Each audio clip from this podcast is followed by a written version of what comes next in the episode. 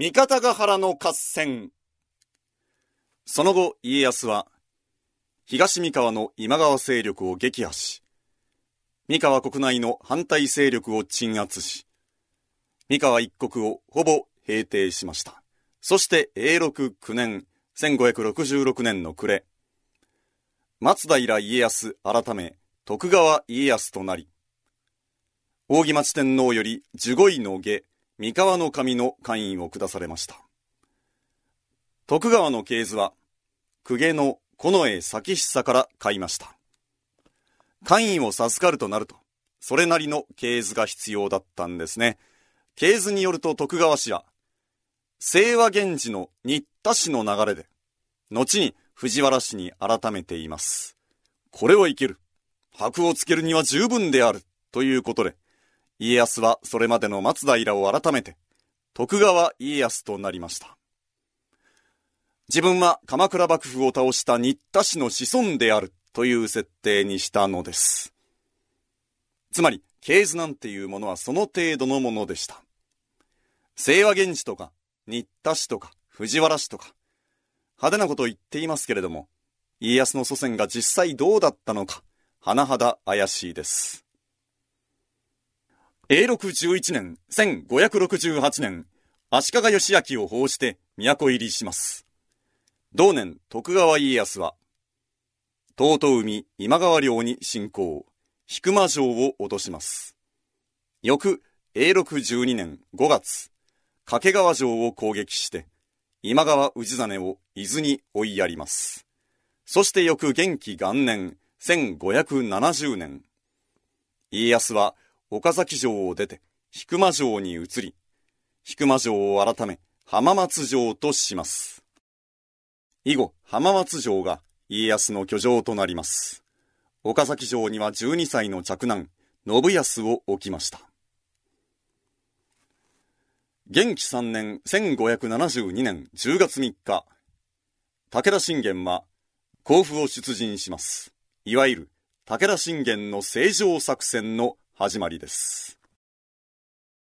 武田信玄生涯最後の軍事行動となったこの正常作戦については、現在でも意見が分かれています。何を目的としていたのか。上洛して足利将軍を補佐する立場から天下に号令することを考えていたのか、あるいは、東東海一国を切り取るための単なる局地戦だったのか、未だに結論が出ていません。12月22日、武田軍2万5千馬、二俣城を出発。徳川家康の拠点である浜松城に向けて移動を開始します。浜松城には徳川家康がいました。次に信玄が狙ってくるのはこの浜松城。もはや直接対決は避けられん。徳川八千に織田の援軍三千が加わって一万一千。対して武田方は北条の援軍と合わせて二万五千。圧倒的に徳川方不利でした。かくなる上は、籠城戦しかない。徳川家康は浜松城に立てこもり、武田軍を迎え撃つ構えを取ります。時に家康31歳、信玄52歳。元気3年1572年12月22日、武田軍2万5千が浜松城城下に姿を現します。しかし、どういうことだ？これは武田軍は浜松城を無視して、浜松城城下を悠然と通り過ぎ、北に進路を変えると、三方ヶ原に抜けていきました。己信玄浜松城を無視するか待てい徳川家康には、織田信長の援軍3000が来ていました。援軍を要請した手前、目の前を通過する敵を黙って見過ごしたとあっては、後々信長との関係が悪化します。そういう判断もあり、徳川家康は打って出るほかありませんでした。血のりはこちらにある。武田が砲田の坂を降りたところで、背後をつくぞ徳川軍は浜松城を出て、織田の援軍と共に核翼の陣を作って、武田軍の背後から襲いかからんとします。一方、武田軍は、三方ヶ原北方の砲田に向かっているところでした。やはり家康は出てきたか。全軍、反転ザザザザザザザザ信玄は全軍を反転させ、かかれ魚輪の構えをなして徳川軍に襲いかかります。もとより兵力は武田方優勢。兵力を温存していた武田方の部隊が次々と投入され、徳川方の核翼の陣はもろくも切り崩されていきます。かなわぬ徳川家康は方法の体で浜松城に逃げ帰ります。2時間ほどで戦は終わりました。武田軍の圧勝でした。わあ勝ち時を上げる武田軍。は、おしまいだ。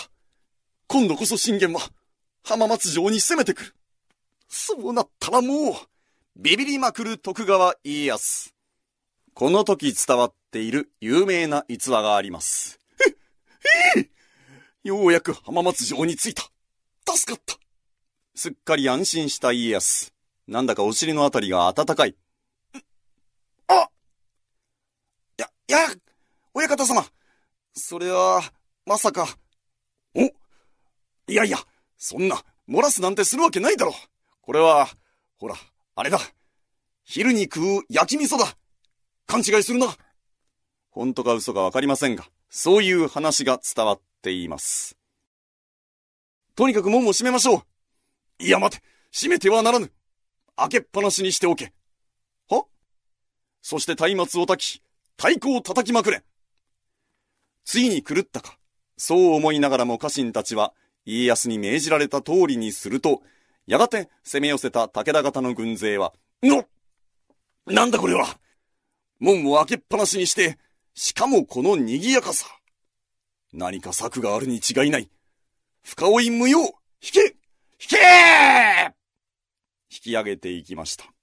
見たかこれぞ空城のキー。徳川家康、転んでもただでは起きない男ではありました。家康は三方ヶ原で負けた時の自分の情けない姿を肖像画に描かせ、後々まで自分を戒める材料としたと言われています。しかし、その後、武田軍は不可解な行動に出ます。浜松城は完全に無視して、三方ヶ原北方の長壁に移動。さらに不思議なことに、長壁から一歩も動かなくなりました。何を考えているのだ、信玄は。困惑する徳川家康。そのまま10日、20日、ついに年を越してしまいました。信玄は病に侵されていました。その後、東三河に侵攻するも、ついに正常は果たせず、甲府に引き返す途中の新州小万場にて、信玄は息を引き取りました。元気4年1573年4月12日、去年53